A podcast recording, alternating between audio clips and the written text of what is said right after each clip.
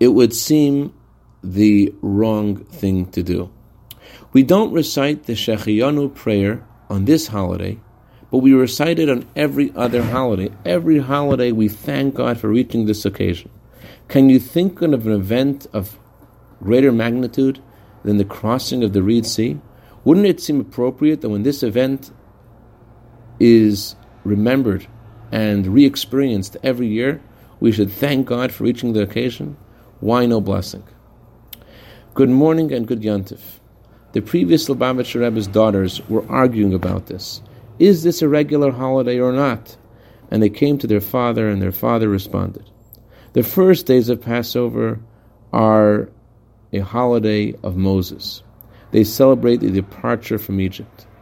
The last days of Passover are the holiday of Mashiach. They celebrate Mashiach's arrival. And because Mashiach has not yet come, we are still waiting to say that Shehecheyanu.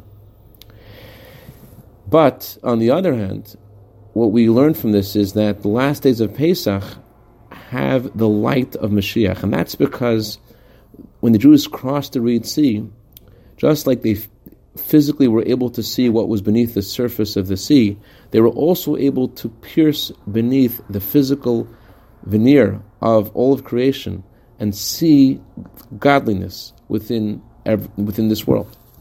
And that is a taste of how things will be when Mashiach comes.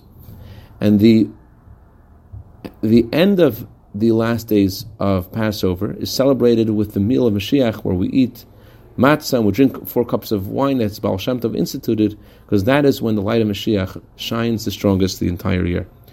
Candle lighting time for Los Angeles is 7.14. I'd like to dedicate our minute of Torah today to Mr. and Mrs. Ira and Regina Strasberg in honor of Ira's birthday tonight. May you have a year of bracha, v'atzlacha, b'gashmius, u'v'ruchnius. A good yantiv, good yantiv.